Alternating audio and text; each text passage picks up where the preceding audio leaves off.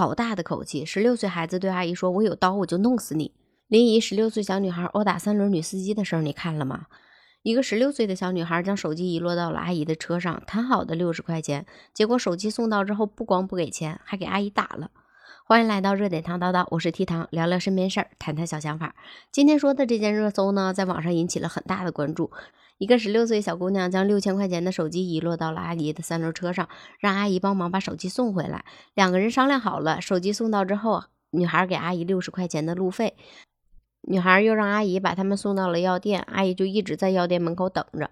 结果等他们出来之后呢，还是不给钱。阿姨说：“我都等了这么长时间了。”女孩说：“我让你等了，我让你送了，我是你妈呀，我让你送你就送。”当时阿姨说联系派出所的时候，女孩又说法律有什么用？他能逮我吗？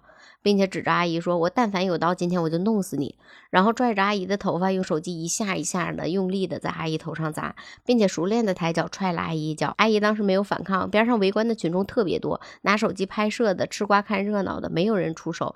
但是就是这个时候，一个穿白衣服的男孩站出来了，让女子松手。女子不听，连续说了几次不要打了，女孩还是没有停手，又继续打阿姨的头。后来，男子想拉开女孩，女孩伸手又给男孩一巴掌，男孩这才抬起腿给了女孩一脚。最后，女子被警方带走了。目前，警方已经介入调查这件事情之后，有知情人在网上说，被打的阿姨那天都已经快到家了，接到女孩电话，单边的路程都是二十公里。最后，两个人协商，阿姨把手机送过去，女孩要支付六十块钱。到了之后，又让阿姨给他们送到药店，说要给钱。去药店等了一个多小时，人一直等不出来。出来之后呢，又说不给一分钱。阿姨说：“那你们实打实的坐车，给我十块钱行吧？”女孩说：“还要六十呢，我十块都不给你。”网上也有人把女孩的社交账号给扒了出来，瘦瘦小小的个子，满身的纹身，化着浓浓的妆，衣着暴露，叼着烟。截图上显示，女孩的粉丝是五千多个。据说女孩在某一个平台上也算是一个小网红，经常发一些非主流的装扮，看着像是社会少女。现在账号已经被封禁了。有的网友说打扮不像十六岁啊，怎么也不像十六岁，跟十六岁也联系不到一起去。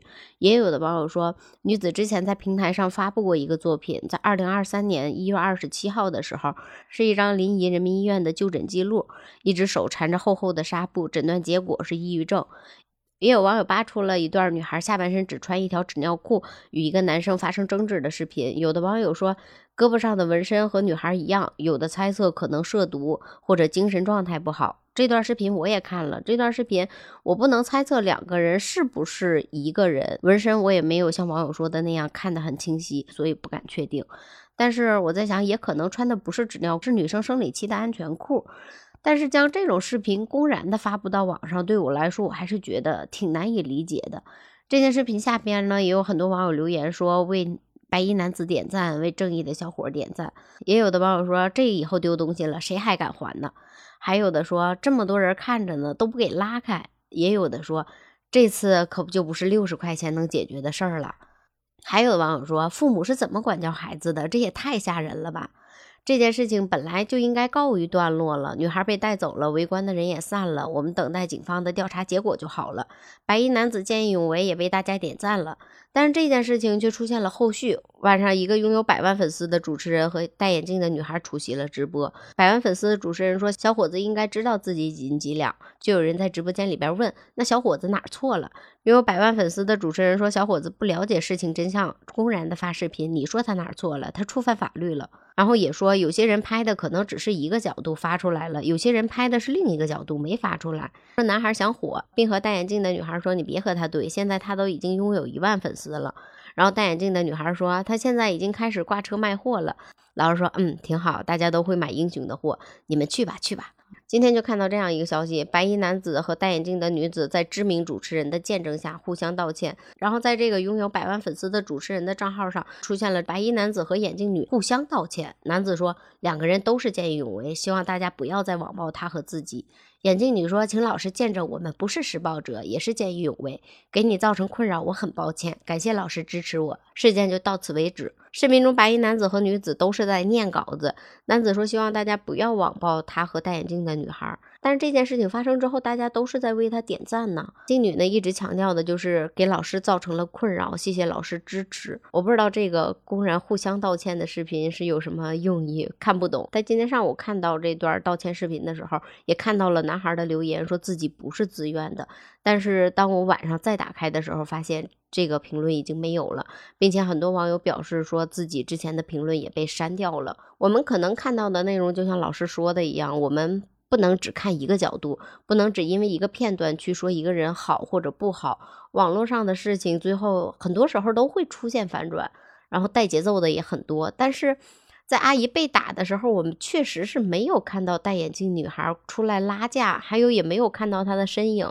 现在视频上有关这件事情的视频，我也翻了好多好多。我从昨晚开始翻各个媒体账号，包括图片、视频。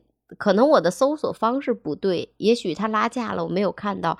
但是男孩出手以后，我们确实是看到了戴眼镜女孩出来拉架，不知道他和打人的女孩是不是认识。但是为什么戴眼镜女孩看到打人的女孩被打的时候会情绪那么激动呢？是路人吗？还是他们两个本来就认识？然后在这个互相道歉的视频发出去之后，有的人说，为什么见义勇为还要道歉呢？那以后谁还敢见义勇为啊？也有的说以一己之力让道德倒退了五十年。这个视频下方一边倒的说这件事情男孩做的没错，但是最后见义勇为为什么还触犯法律了呢？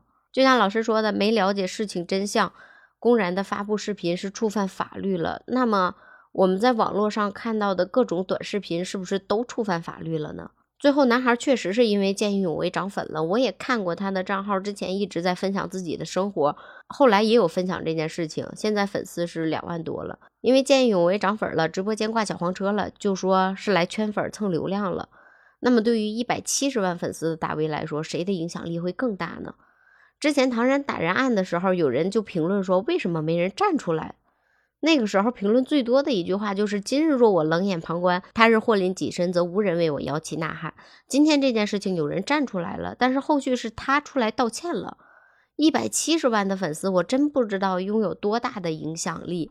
但前段时间，广东一个拥有三百万粉丝的网红骑摩托想上高速，被工作人员拦截，平稳摔倒了。导致摩托车有部分零件损毁，需要几万块钱维修，他就搬出了交通法，还说要起诉交管部门赔偿自己损失。后来他的事情就被粉丝们争相模仿，有的网友出了上高速的方法，有的炫耀自己充卡成功，还有充卡挑衅工作人员的。在之前长津湖大火的时候，有平台的影评人说，当下世界环境中，电影长津湖的出现，战争片频繁出现，带有威胁的意味。那时候这句话被网友质疑说，拍中国军人保家卫国的电影，怎么还需要反思了呢？之前还有百万网红烹饪大白鲨的，就像有的网友也评论说，如果见义勇为都需要出来道歉的话，那么这件事情会不会也和彭宇案一样？